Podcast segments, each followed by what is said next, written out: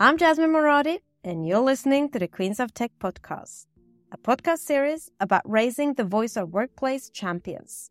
60 plus questions in around 30 minutes with women, non binary, and transgender influencers about their journey into STEM science, technology, engineering, and mathematics. I started the Queens of Tech podcast initiative in May 2022 because I would like to retain more women, non binary, and transgenders in the tech industry. Talent is out there, but our work environment needs to improve for all to feel safer, stay authentic, and to be valued for our contributions. My vision is to raise the workplace ecosystem for all in the tech industry by killing the imposter syndrome, stopping bad behavior, and increasing equity opportunities. Each podcast talk is built around 60 plus questions regarding upbringing, education, career path, DEIB, and future advice. My mission is to bridge the gap between schools and workplaces by getting to the heart of my guests' personal life and career journey to inspire other girls, women, non binary, and transgenders to unleash their full potential to reach top leadership roles in the tech industry. My goal is to raise the voice of tech champions around the world and together with companies, investors, and politicians raise the challenges and opportunities around equity, inclusive diversity, and belonging in our workplaces. Enough is enough. I would like to enforce companies to build a sustainable, inclusive culture, to retain diverse talent, so we keep the workplace power equity to continue building future diverse and inclusive products. Your voice matters. In this episode, I'm very excited to welcome my guest, Tech Queen Mari Luukkainen, principal at Icebreaker VC. Hi, Mari. Hey, good to be here. Well, I'm very happy to have you joining us from uh, Finland today. How are you? I'm very good. Now, let us dive into your journey into STEM. Hope you're ready for the Quiz of Tech 60 plus questions. Nice. Let's warm up with a few fun facts about you. How would you describe your personality in three hashtags? I'm very curious. Uh, that's pretty much why I'm here in, in this position. Uh, probably also very stubborn in a way, but also very open minded. How would you describe your life in three sentences? Millennial dream and dog mom who is spoiling the puppy totally. And um, soon to be a super super good napoleon style pizza chef. What kind of music stimulates and motivates you the most? I mainly listen to metal. What is your personal motto? I'm gonna borrow nike and i say just do it. What is your favorite book I have it next to me. Uh, it's called Mom Test, and every startup should read it so they know how to uh, basically iterate their product to aim to product market fit. What is your favorite podcast? People expect me to answer something related to startups and marketing, I guess, but I mainly actually listen to true crime when I try to fall asleep. Yali Jäljellä, it's a Finnish true crime podcast. Mac or PC? Mac, definitely. Say something interesting about you that most people don't know. I guess most people don't know that I have been playing role playing games over almost 30 years, actually, and I still play them quite often, mainly Cyberpunk nowadays. What is your hidden talent?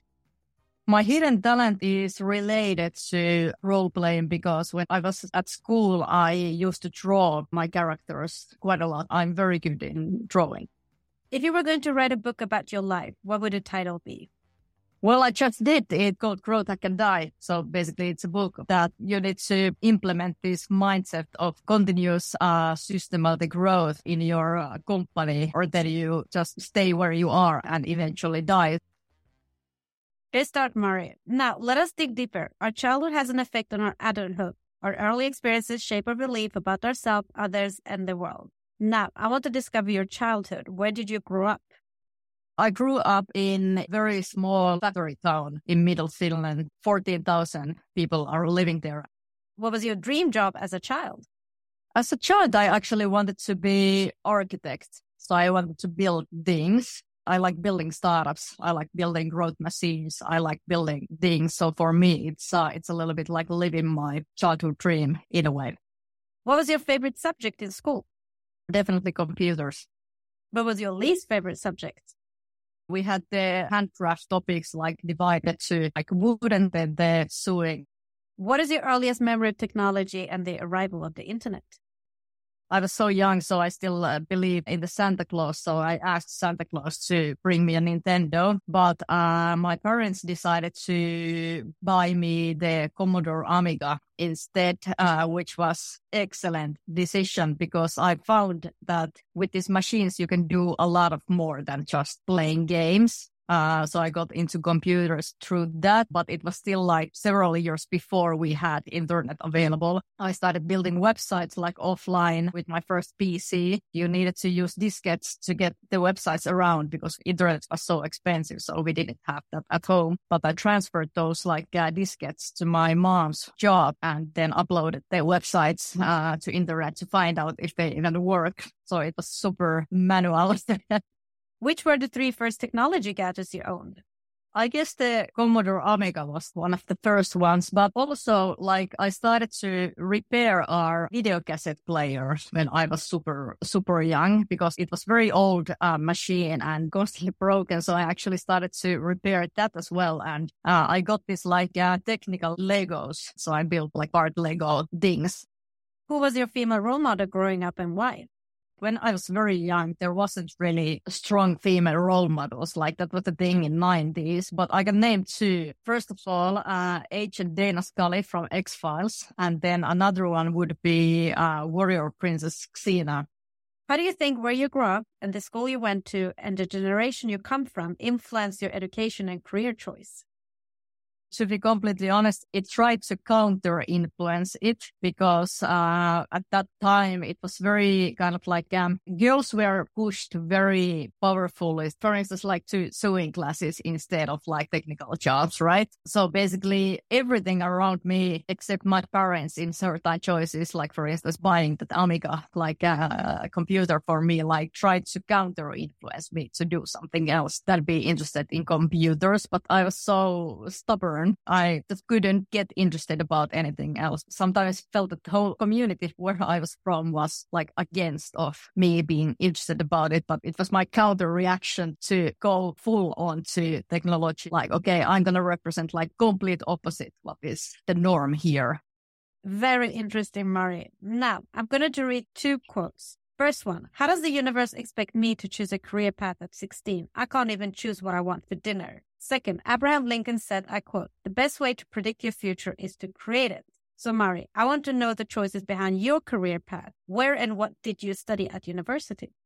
I didn't study anything at university. I have taken a couple of like classes in open university because I was so strongly like communicated by the community where I'm from that there is no such thing as jobs in computers or tech for women, especially. So I tried to kind of like push myself to be interested in psychology. So I studied a little bit that in open university. If I think about my whole career, suddenly like everything makes sense, right? Even the like studying psychology, because uh, I have been in many, many times in a situation where I feel that I'm completely like hitting my head on the wall and this doesn't make any sense. I'm wasting time to this like open university studies. I'm wasting time trying to get my entrepreneurship work and it just doesn't. And everyone is just like scamming me and everything. So I have been in very, very like a mentally dark and frustrated place like many times and and kind of like being like angry for everyone and myself as well that why did I born to this place? Like I could be anything if I was in Silicon Valley or something like that. But then you don't really have to in my opinion like feel too pressured about it because it can happen that at some point in your life everything just makes sense. Like that has been happening to me right now that the psychology studies that I never thought are useful for me in tech like ever are now the most useful thing that I have when I'm a VC because I'm basically implementing the theoretic psychotherapy models to my like founder sparring sessions, for instance, and everything like failing so many times uh, as an entrepreneur when I was younger. Now they are very valuable lessons. I can help kind of like relate to the founders like early steps because I have taken those same steps myself. Even I failed for years before getting getting my career even started. So for me, it has always been very clear that I just want to do something with computers, but it took 20 years for me to find this extremely optimal place as an early stage tech VC. So what I would give as an advice to both of those quotes, first of all, yes, I totally like um, recommend to like take control of your own life. Like no one is giving you anything. Like you need to find those opportunities yourself and work for it and be very proactive yourself looking for it and go to like outside from your comfort zone and everything. But at the same time, like don't feel pressured because everything can make sense like at some point of your life and you don't even know about it. And if you give up too early, you never even find out if it makes sense because that's very valuable lesson that I have gotten because I've been like mentally like hitting myself. Why, why did I born here as a female to this super small town? I could be anything. I could be the founder of next Facebook or whatever. But then all those like uh, frustrating experiences I've been able to put in use. What does Icebreaker VC do? We invest in early stage tech companies and uh, our thesis is that we specifically invest in uh, domain expert founders. So someone who has been working in a certain field for some time and identified some kind of problem that now they want to solve by founding a startup. So very early stage, already at idea stage. What is your title and what is your main responsibilities? Currently, my title is principal, and um, main responsibilities uh, at early stage fund. Everyone is doing everything basically. It's, it's, a little bit like a startup, but as an investor, but uh, mainly the investing nowadays. But obviously, like after you make the investment, then it's the coaching the portfolio company. So what I like in practice do is that I I source the new companies. So go to podcasts like this, be available, be visible that there is this kind of opportunity available, and coach in different accelerators and be visible in, in the early stage startup bubble, basically. And then pitch those cases internally to our team. So basically I need to sell the companies internally to other people. And then when we make the decision of investing, then I do all the paperwork with lawyers, uh, work with our finance person to wire the money. And uh, then I start working with the company in the mutually agreed things we are focusing on, then help them uh, in fundraising the next stage round. How did you get the job? I applied to it. But this is great question because I never thought that there is like a rule for me in, in VC because I have never studied finance or anything in university. But I knew Icebreaker already from our pre-founder program. So we arranged this program where uh, pre-founders, so people that they are planning to become a founders can either at their idea and form teams. So I attended this program like already years before I applied to the job. So I kind of like had the idea that this is the fund that this doing things a little bit differently. And then I was uh, leaving my operational role from uh, Freska, so home cleaning startup I was at previously. And at Freska, we got the mandate to build this like very cross-functional growth team, which is one reason why my team there was so successful. Uh, we got the idea from our early stage investors. So I figured out that, okay, I could make this impact happen in early stage companies if I join an early stage investment firm, but I joined the investment team uh, a year ago. And that was also funny because I didn't really, really think about that. Okay. Yeah, I'm at VC, but I developed the portfolio companies and that's it. But then our extremely supportive partners asked me that, Hey, have you thought joining an investment team? And, oh, okay. It could be something new to learn. So why not then? Here I am investing. I love the quote, choose a job you love and you will never have to work a day in your life. So Mari, what do you love about your role? Almost everything. Like it's actually a very optimal role for me because I can work forever at early stage because that's the stage in, in startups that I love the most. Like I get bored when the company is past uh, Series A. So I can stay forever at the stage that I love. It's very motivating to work with early stage founders because they are so ambitious and have the big visions there isn't much that I seriously don't just love in this current role. Maybe some parts of the of the reporting. And I also very bad in, in focusing only one thing at once. So I can work with multiple companies in multiple industries, which is extremely optimal also. So there's a lot of things that really finally fall into place for what I want to do and how I want to do it. What is the best experience you've had so far? Any examples? Uh, it's one of our recent investments. I met this founder last autumn uh, when I arranged an afterwork during a metaverse uh, event in Helsinki, and founder pitched me her idea, and the idea was quite lame. But I advised her to like, okay, uh, it's a little bit like influencer related, so I asked him like contact a couple of influencers and and ask their opinion. And then a couple of weeks later, she comes back. Okay, I found a couple of influencers, and now I have this like one of the most followed YouTuber in, in certain genre in Finland and he's joining team. I'm like, okay, nice delivery. Because this is also something that doesn't happen too often that as a VC, I give these like mini tasks to test a little bit like how the founders deliver things, like how do they work with things? Because some founders like um, don't really find a way to make the ultimate decision. They ultimately need to lead their own company. If they make a list of influencers and, and then ask me like which one to pick to get money from you, this founder showed also the leadership of making the decision, which was amazing decision. And she built amazing team. It's very powerful to follow that founder's journey, female founder. So it's extra amazing. It really gives me a lot of energy. And what is the biggest challenge you've encountered so far and how did you tackle that?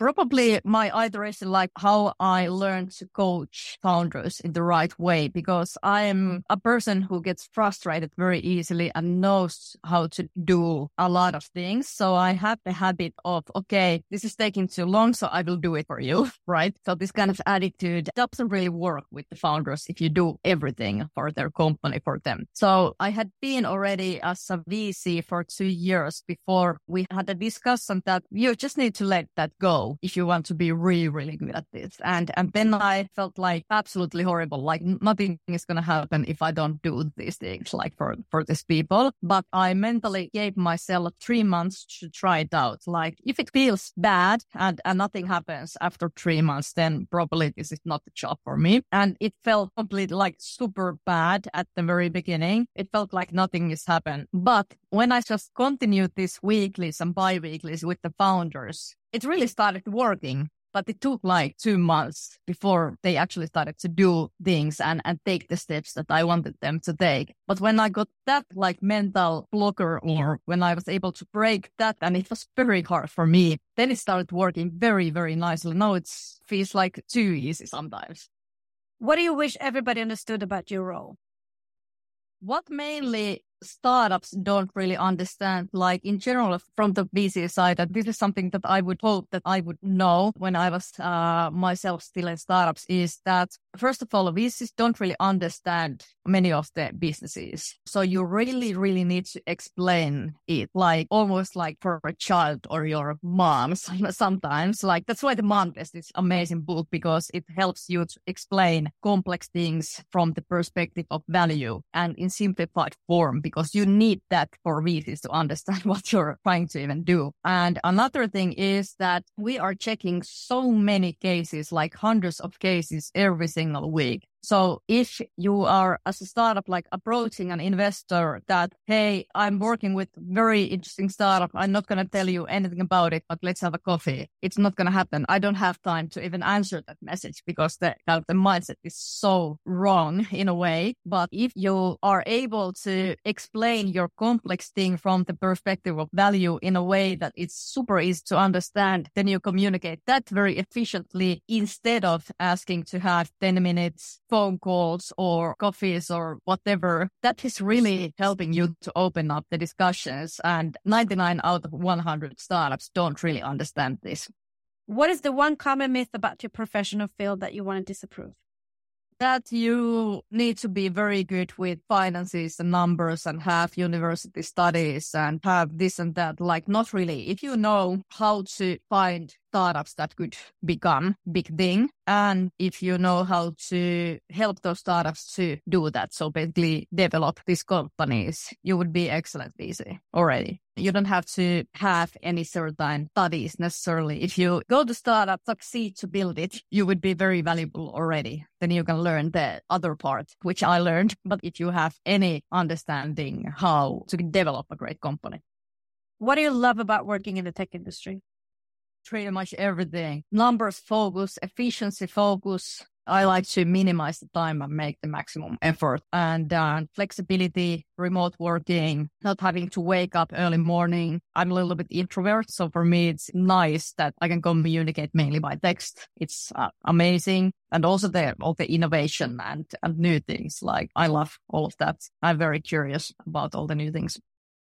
Oprah Winfrey said, I quote, think like a queen. A queen is not afraid to fail. Failure is not a stepping stone to greatness. So Mari, what had by far been your biggest achievement in your career? There are so many of them because like i would never believe that there is such thing as failure as such. Like every failure is the best opportunity to learn something. And that is something that I, I really try to teach in my program and to all the founders because that's blocking so many people to fulfill their dreams, right? Because they are so afraid of that failure. But every time you fail, you, you learn something. Like it feels quite bad for a while, but that also means that it creates some kind of memory of something that you will do differently next time. So I think they are the best opportunities to learn. And uh, I have so many of them. Like I fail all the time. I made bagels today and I failed a little bit in the process, but now I know how to make it differently next time. It's a small failure, but still a failure where you can learn and get better. What is the biggest factor that has helped you become successful? Any success habits? I think this like attitude towards failure is, I guess, one of them because I've never really felt like, okay, now this was so embarrassing, so horrible a failure that I, I'm never going to try this again. I have never had that. It's a little bit like from my kind of like childhood because there wasn't really support for me available, like related to me being interested in tech. Like everyone just gave like negative feedback about that all the time. So I didn't get any positive confirmation from outside. So I kind of like needed to build that validation as a like internal feature for me. And uh, it has been sometimes like very hard for me to understand why people are so afraid of failure that they are completely like uh, blocked by testing out new things because like mainly why companies and people in general are stuck is that they are so afraid of failure that they either don't do anything or they do things that are so meaningless that they don't learn anything. So based on that, what would you say is your biggest failure slash learning in your career? And yeah, what did you learn from it? There is so many of them that it's very, very hard to choose one. But I would say like one thing that I really wish that I could change still is that basically in places like that one that I'm from, they have, or at least used to have this narrative of like, don't move to Helsinki because it's so expensive and dangerous and you should stay here. So it took me years to have guts to move to Helsinki and my career didn't really move move that much before I did that. It was a game changer and, and also at so many levels because also like compared to a lot of places in Finland, Helsinki is extremely diverse and inclusive in a way, especially the startup bubble. Like there is still flaws, but basically if you compare it to all other places, it's like night and day. You can't change the past. You, you can only take the learning and do it otherwise in the future. How do you measure your own performance at work? Well, that's very simple. As a VC, two things that matters is up rounds. So do the companies get more money from somewhere else? And then, uh, do we make the investments? So the amount and quality of investments and the up rounds for these investments. So it's actually a very straightforward job and very straightforward KPIs. Interesting part that there is no playbook how to make those happen. So there is a lot of room of what to do to improve those uh, metrics. So, what would you say is inspiring and motivating you the most in your role and career right now? It's the people. One of my habits, like training myself in certain like healthy and positive mental models have been a journey because I have had a lot of very negative mental models. If you are told to be like wrong type for your own childhood, it leaves a lot of like very, very negative mental models. So I had to practice certain things to get rid of them. For instance, the gratitude uh, journaling and on gratitude journaling, basically the thing that I have identified that what is giving me most gratitude in most of the days is basically spending time in general, but especially working with positive optimistic, ambitious people. And you have a lot of that when you're working at uh, early stage VC. You are basically surrounded by that kind of people. So one thing that I have identified very strongly that why I want to stay in this kind of position is that I get that all the time so much and new people, old people, and you have a lot of that in this type of job. Let us now jump into the influence of mentor, role models, champions, and sponsors. Role models can consciously or subconsciously be a powerful force in our lives. In addition, champions can stand up and advocate for us and open up the world of possibilities. Sponsors match emerging talent with leaders and influential employees who can help us move ahead in our careers. So, Mari, do you have a mentor, champion, or a sponsor today?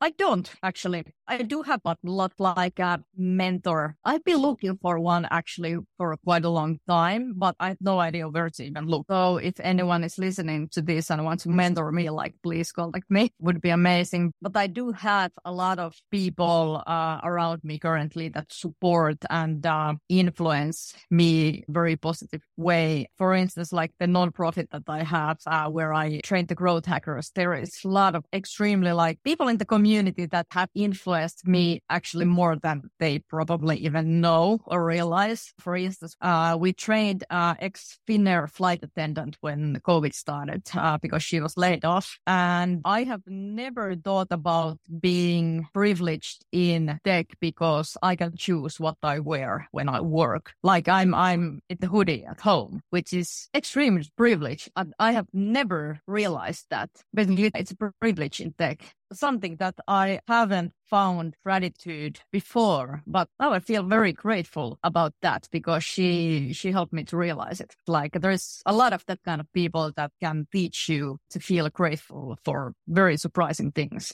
Who's the female role model you look up to in your field?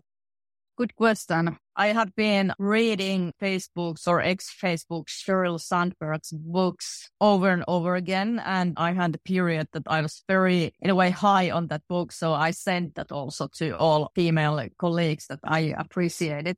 I really like her thoughts, but I wish I would find more that kind of in individuals that would inspire me, like uh, more more the local ones, you know. But I feel that she's one of the like original glass ceiling breakers from Silicon Valley that can be a role model for a lot of women from here, and also kind of like advocate of like having having a family and career at the same time, making that possible.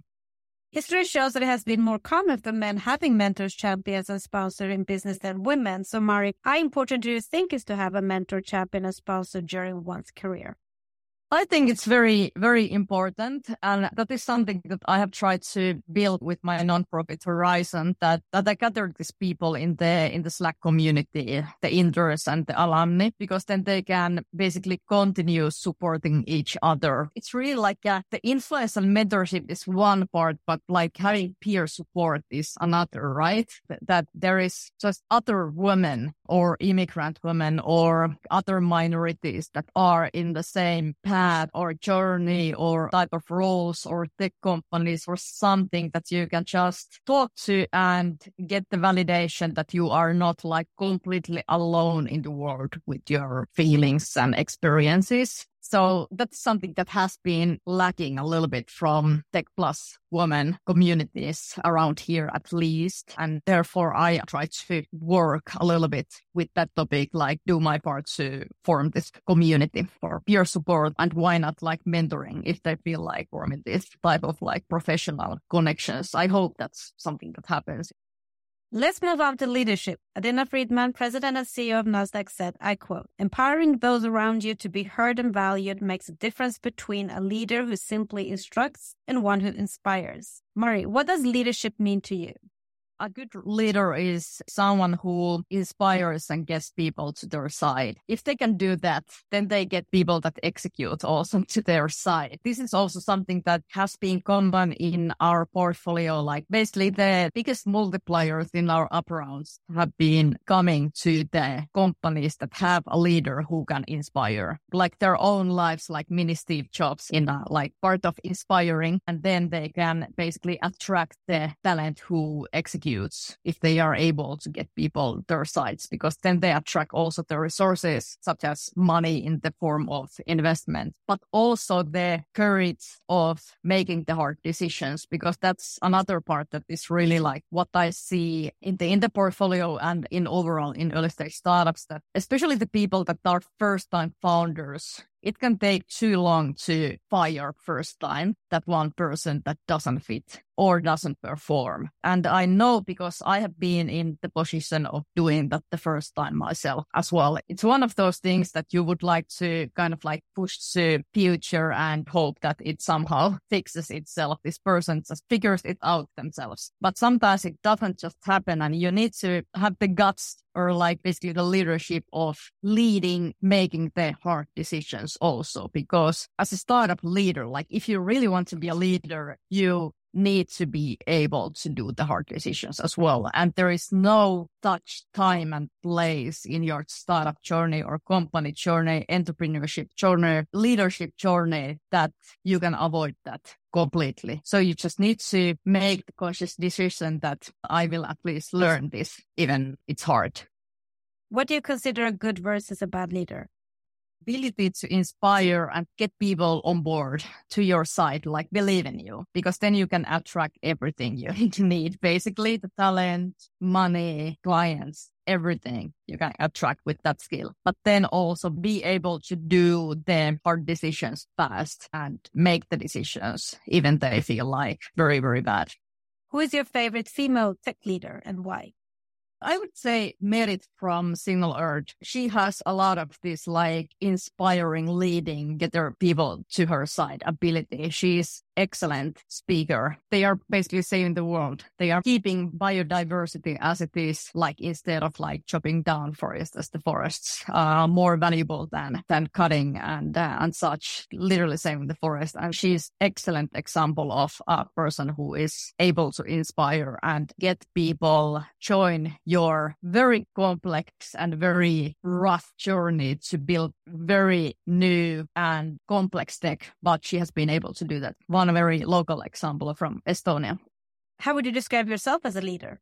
There is a reason why I'm not CEO in any company. I have been horrible CEO. Learning the leadership has been extremely hard for me because as mentioned, I get very easily frustrated. So I really like struggle keeping people enough space to learn things. Like I'm very bad at that. Obviously that's a skill you can learn, but I have also chosen that at least at this point in my life, it's not something that I'm very into learn or develop that much because at this role, I can basically do the leadership that is more natural for me, which is the kind of like more being a coach than versus like supervisor or something like that. So it's easier for me in that role to give the needed space to explore and fail yourself and learn from your failure. So I don't get negative feelings that are very, very easily kind of like built by like things taking too long and people not doing things like I told them to do it. It's not a good form of leadership.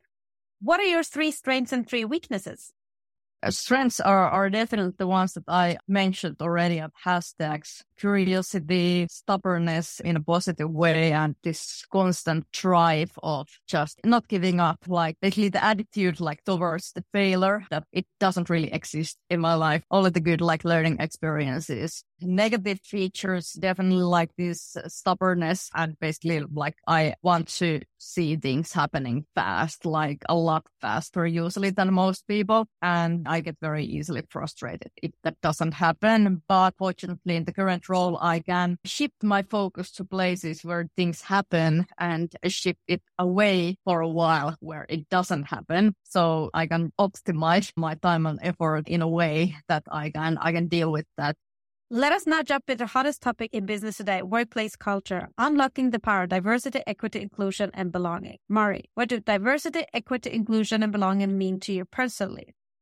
Well, I have been a minority in many places, like mainly women in tech like represented the minority in somewhere like pretty much like all my life. It's very important for me to do the concrete actions myself also to improve that for the next generation so they don't have to walk the rough path like me. For me, it's so natural that more diverse opinions lead to basically uh, a better everything, a product, marketing, communications, everything if everyone is heard. And from my current role, I feel very privileged that I'm able to do some very concrete actions to improve that in many places and also try to be a role model that if I could do it, you can do it as well. What do you consider being three to five signs of good company culture if you were to join a company? People and data first because like I really believe in a combination of people and data that with data and with tech we can optimize the work in a way that we make it more efficient and better for everyone. And therefore we are able to put the people kind of like first. So some kind of like healthy combination of both of these because that existed at early Freska days that we use the technology and data in order to optimize certain processes in home cleaning. So we were able to pay higher salary than union average is for cleaners and therefore like produce the best in the market, at least back then, cleaner retention and satisfaction rate. So basically by implementing tech and data in the correct way, you can really optimize things that you build amazing workplace for people. Also the ability of exploration, curiosity and testing. So basically this growth hacking features that the culture is embracing the testing, not getting stuck with failure and such. So embracing that everyone is able to make decisions and their hope that they will make ultimately the right decision after making a couple of ones that they gain learnings from. As a woman, what has been the most significant barrier in your career and how have you overcome these challenges?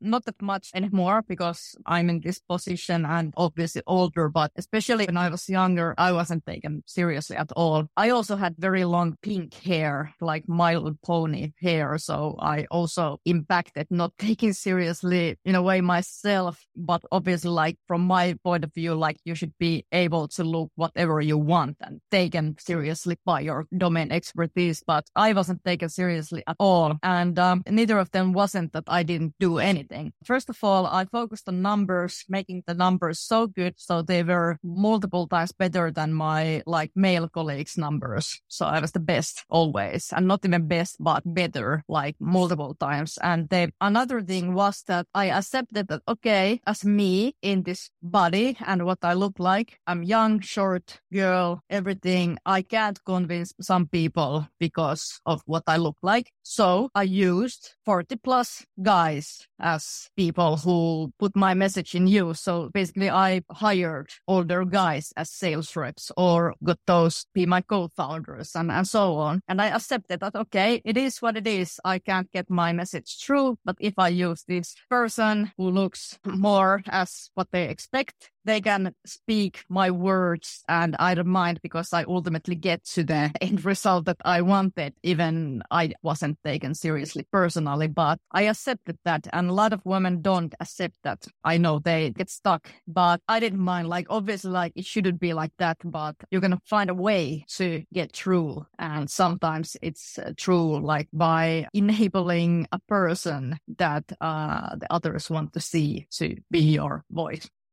Why do you think it's important for more women to join the tech industry as a leader on the board and uh, also as VCs?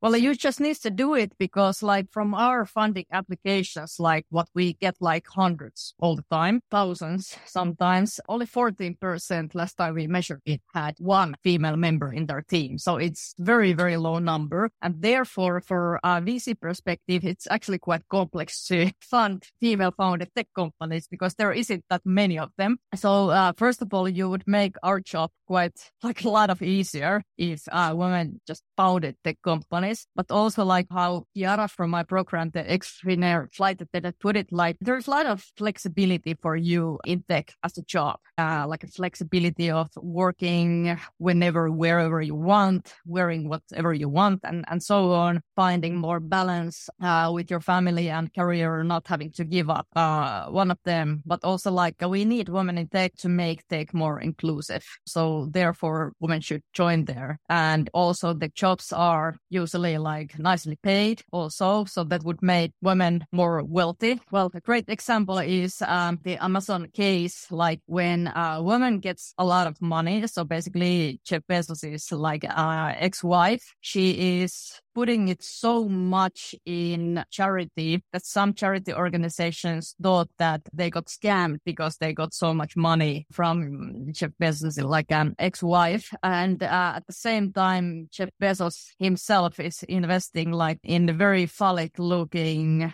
rocket to launch to space. And it's an extreme example, but you, you can see that kind of like the differences, like how men and women, like where they put their money to, like uh, do they put it to community or like to their children and so on, or to very phallic rockets sometimes. So basically make money and you can influence your community and things you care about. There are many public and internal discussions about the barriers women, non-binary and transgenders face from reaching higher position in the tech industry. How do you feel it has affected and is affecting you? And what is your advice on how to best unblock these roadblocks?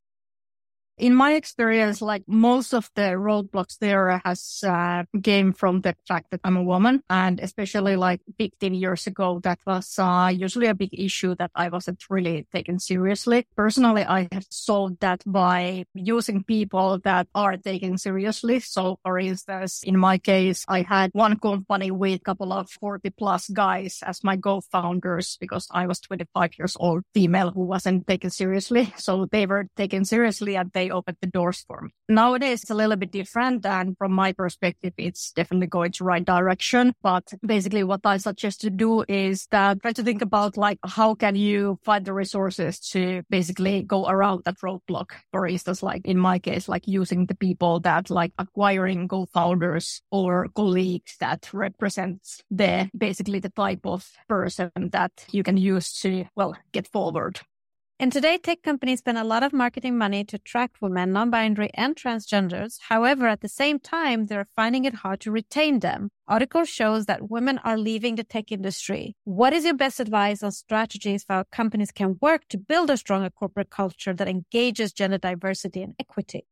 That's actually a very interesting study because I haven't seen that, but that can be only my Finnish or Nordic Baltic uh, ecosystem. In my case, like what I have been observing quite a lot is that when a person, usually a woman, enters tech, like especially if they are coming from non-tech industries, such as, for instance, flight attendant, as, as a person working in tech, after you have been flight attendant, you can actually value things such as you can choose what you wear at work and it's flexible and you are not like assumed to be in certain place all the time. And so I see mainly that. And from my perspective, like most of the tech companies, especially have been the most like inclusive experiences in terms of the flexibility of work and such things. So basically what I'm saying is that women who usually like to combine their work-life balance uh, by combining their family and friends and everything with work and not like let go of something, they really like working in tech because of the flexibility. So not sure where that happens. I haven't been experiencing that that much, fortunately.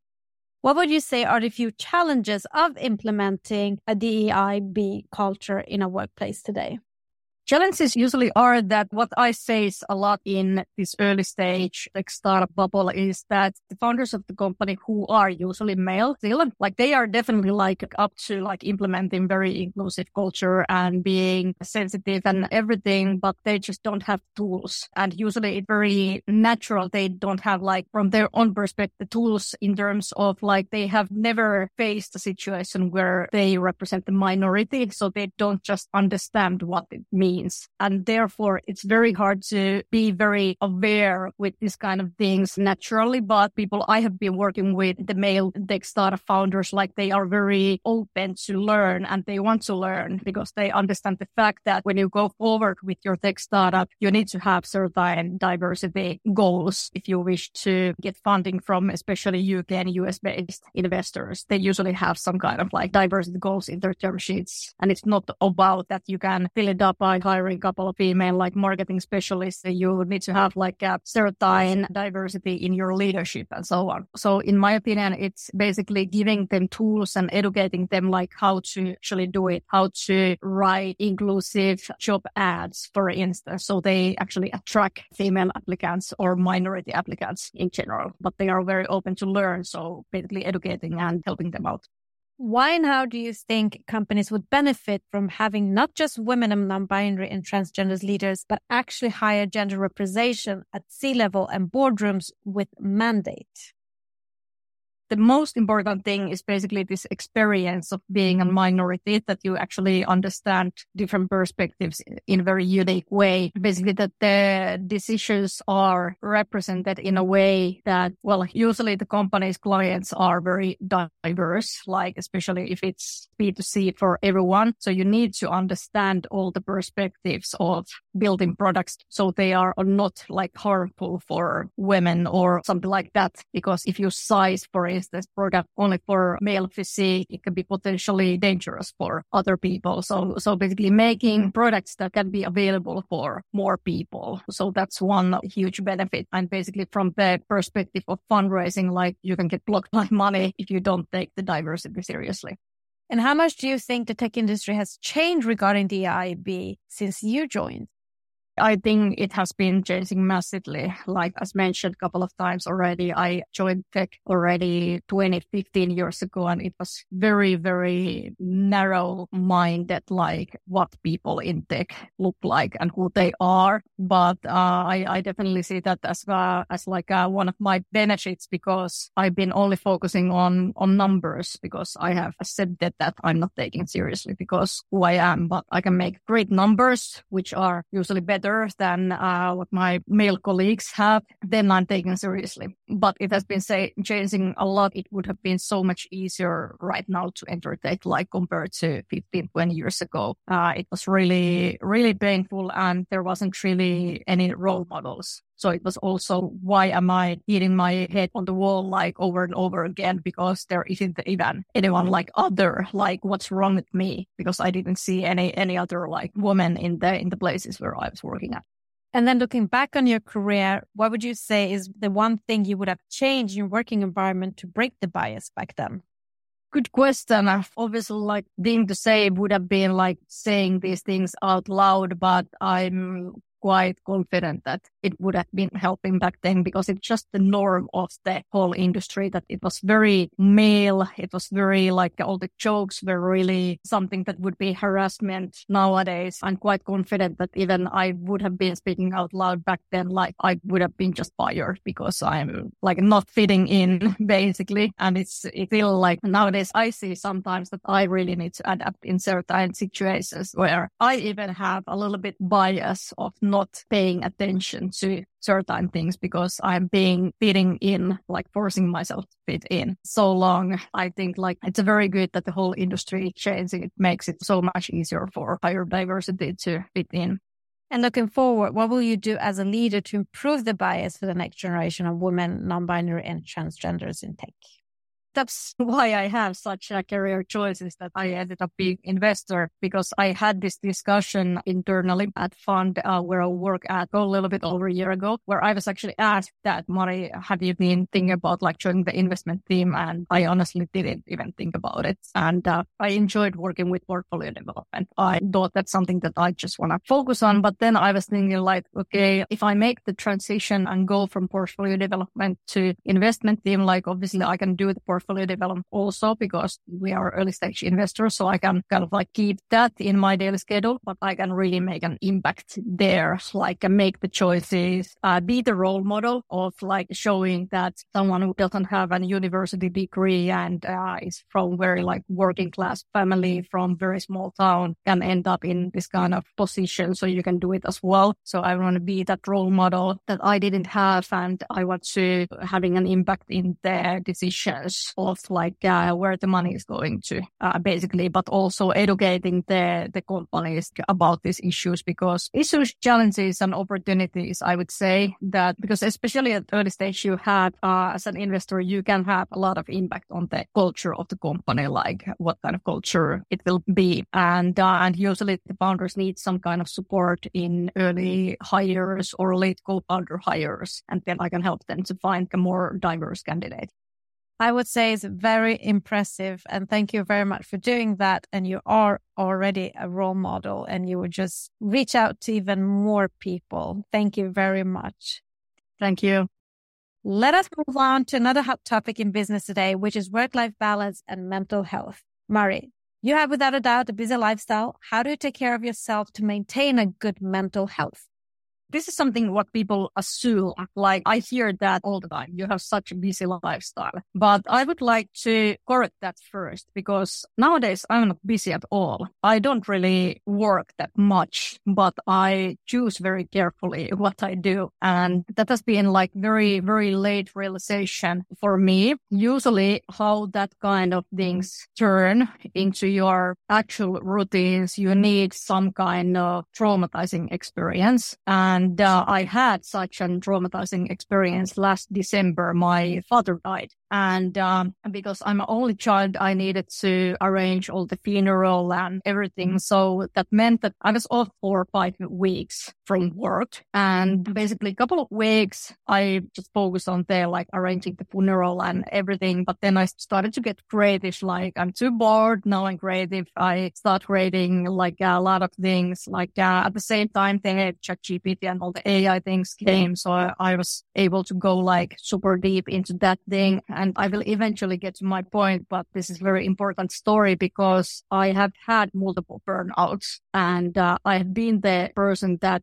is working all the time and doesn't sleep and whose like uh, schedule is a mess all the time, but having to stop and basically clearing up the calendar like completely for multiple weeks finally got me into this stage where I don't really take stuff on my calendar, like not that much. Like I may have something like a couple of days busy, but then I'm usually like four or five days. I don't have anything on my calendar, which means that I'm like constantly a little bit bored. And when I feel bored and I don't do like task after task, I get actually a lot of things done. And the realization there was that when I have that capacity of being a little bit bored that makes me to choose carefully what I do. And I process things all the time in my head. So basically when I then sit on my computer, then I can just throw everything from my head and it's very processed and I don't have to like spend a lot of time there. And when I observe our portfolio founders, especially a lot of them don't really do that. Like they spend 10 hours per day, like doing task after task. And uh, usually those tasks are completely meaningless. Like they are answering some emails that don't take the actual what they should do, like what they should focus on forward. Like they have two things to get forward, basically build the company and get the next funding round and answering to some, I don't know, someone selling marketing, like advertising space of newspaper, like answering that kind of email. It doesn't take you anywhere. You just ignore it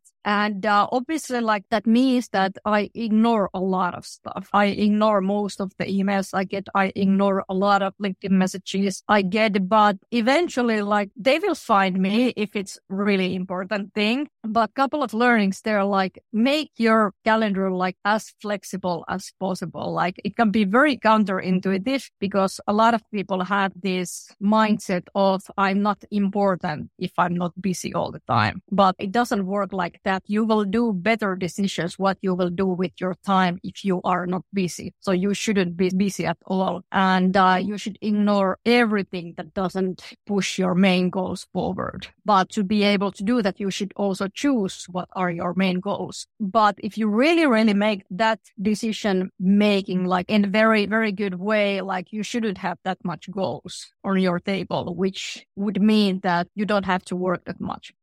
Thank you very much for sharing about your father. I'm very uh, sorry to hear about that. What is your advice on how companies can create a more mentally healthy workplace in the new now? You could implement there a lot of like stuff like psychotherapy and, and such things. But I really believe nowadays that the source of mainly the like mental health and actually all the health issues and burnout issues is that time management prioritization. So basically, if the company is able to build a culture where they help everyone to choose only the one or two like most important things, and usually it's that simple. Like it doesn't have to be that complex complex. People would uh, work a little bit less, which would mean that they would have more time to take care of themselves, go to like outside to walk, spend time with their family, take care of their kids without stressing it out, uh, having hobbies and such. But it's like our work culture or the model of working is in a way like fundamentally broken and it's broken like as a concept but also in people's minds because even I have been coaching people like dropping all the unnecessary things, like for instance, by having like uh, sessions where we go through their calendars and delete all the unnecessary things. Like, okay, now you have four day work week and now you have only, let's say six hours per day at work, but it doesn't last like it's two weeks and they will fill it up with some random stuff that doesn't make any sense. So it's very hard to do that as a company, in my opinion, or then I just don't know how to do it. But at least as a, as a investors, we try to help the companies to grow the culture by being good examples. Like if a founder is sending us messages like middle of night, we say it out loud that, Hey, you should be sleeping, like don't work or during the weekends, like you should have a break. Like it doesn't work like that. You are just like continuously working. So if they figure it out, they may take the culture to the whole of company. But in my opinion, like I'm very strongly believing that it's really just like time management question. And what motivates you every day to get out of bed?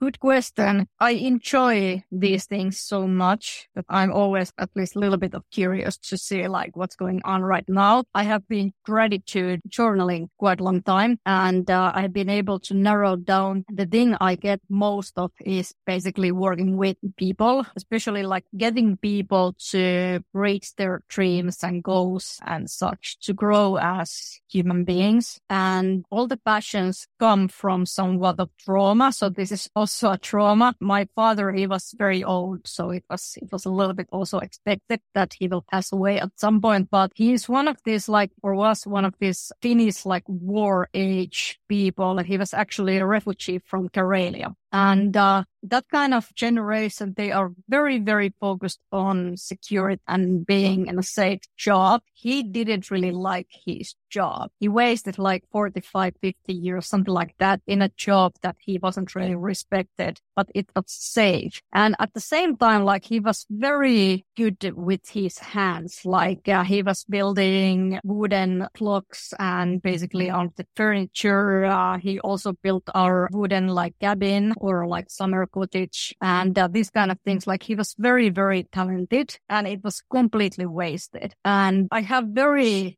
deep in me that I would have loved to be the one who kind of like gets him into position where he can use his talent, like instead of being a little bit like sad and depressed old person. And I couldn't do that because obviously you can't force people to do anything. They have to find it themselves. And I kind of understand where that comes from. So it was impossible task for me, but I get that satisfaction in a way every time I push someone forward. And this is something that we have been discussing with my therapist for over 10 years. So I kind of understand this limbo, but these kind of things, they can be your uh, weaknesses or superpowers, right? In my case, I can funnel this thing to basically into pushing people forward to reach their dreams.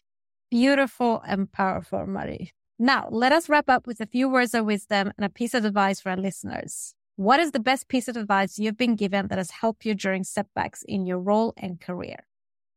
I haven't really got any advices from anyone. That's my disadvantage. Or in a way, like everything can be weakness or superpower. So I try to inspire people and give advices because I never got any. But one advice that I would give to you would be that to get more women in tech, they need to take the first steps themselves. So everyone here listening to this that hasn't taken the first step, like just please take it it would make my job so much easier. Like we don't really get like applications for funding or pretty much like anything from women. And a lot of women don't really realize how much like there is different positions, so much variety of positions available in tech, like in finance, operations, uh, growth, marketing, customer success. Like it doesn't have to be coding. Building product also is something that women are usually really good at because you shouldn't go to like too deep into tech and technical to build something that is usable. So as an advice, if you haven't had any role models, become yourself one. So I'm now the role model of myself and uh, repeating this again, like take the first step, like go into tech and see what's there for you because it may end up like being more flexible, more giving, more higher paid job that you really even expected. And if you haven't been given any good advice, are there any bad advice you've been given? And if yes, how did you tackle that?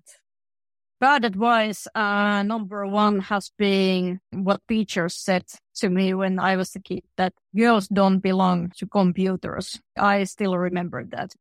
Wow yeah, I can see your face. and like uh, that's uh, that's my expression also. But yeah, that was basically the culture like 20 plus years back. So uh, it's definitely better now. I hope so, at least that teachers don't give that kind of advice. But that was a lesson for me that authorities are not right all the time. Is there something you wish you would have known or a skill you wish you had when starting out in the tech industry? Mentor or role model, definitely. Like someone who looks at least like a little bit like me and has succeeded at least a little bit. That would have been so, so important for me. And if you had the ability to go back in time to when you were just at the beginning of your career, what advice would you give to your younger self? Get out of there from the small town I, I work at. Like, uh, move to Helsinki first. Like, just do it because I was so afraid of doing that. So afraid. Like, everyone was saying that only the rich people live in Helsinki. Don't go there. You can't do it. So I would say, like, don't listen to them. Like, just go ahead and do it. And what advice would you give to young girls, women, non-binary and transgenders who want and trying to break into STEM fields today, especially wanting to become next generation leaders? Just do it. Can't highlight more like how easy it is today. Like when I started, we didn't even have an internet. I had to go to my mom's workplace with diskettes to have like two hours time to do stuff in internet. Like now you have everything yourself, which is amazing because like back then you didn't have the internet available and try it out because them is not brain surgery. No one is going to die if you fail. If you launch a website that no one likes, then try it again. And last but not least, Mari, what is next for you in your role and career in tech? What are your career aspirations? My short term goal is definitely to get the first up round for uh, some of the companies that I'm working with. After that, like obviously that's a stepping stone. When I accomplish that, then I have a lot of options available. Thank you very much, Mari, for being a guest on the Queens of Tech podcast, sharing your journey will without a doubt inspire change and reshape company culture for the next generation of women, non-binary and transgender leaders. Thank you so much for inviting me. This was fun. Thank you for listening. If you have worked in the tech industry a minimum three years and would like to share your journey, please nominate yourself or somebody you know to i at jasminemoradi.com. For more podcast episodes and to learn more about the Queens of Tech initiative and to support us, visit queensof.tech.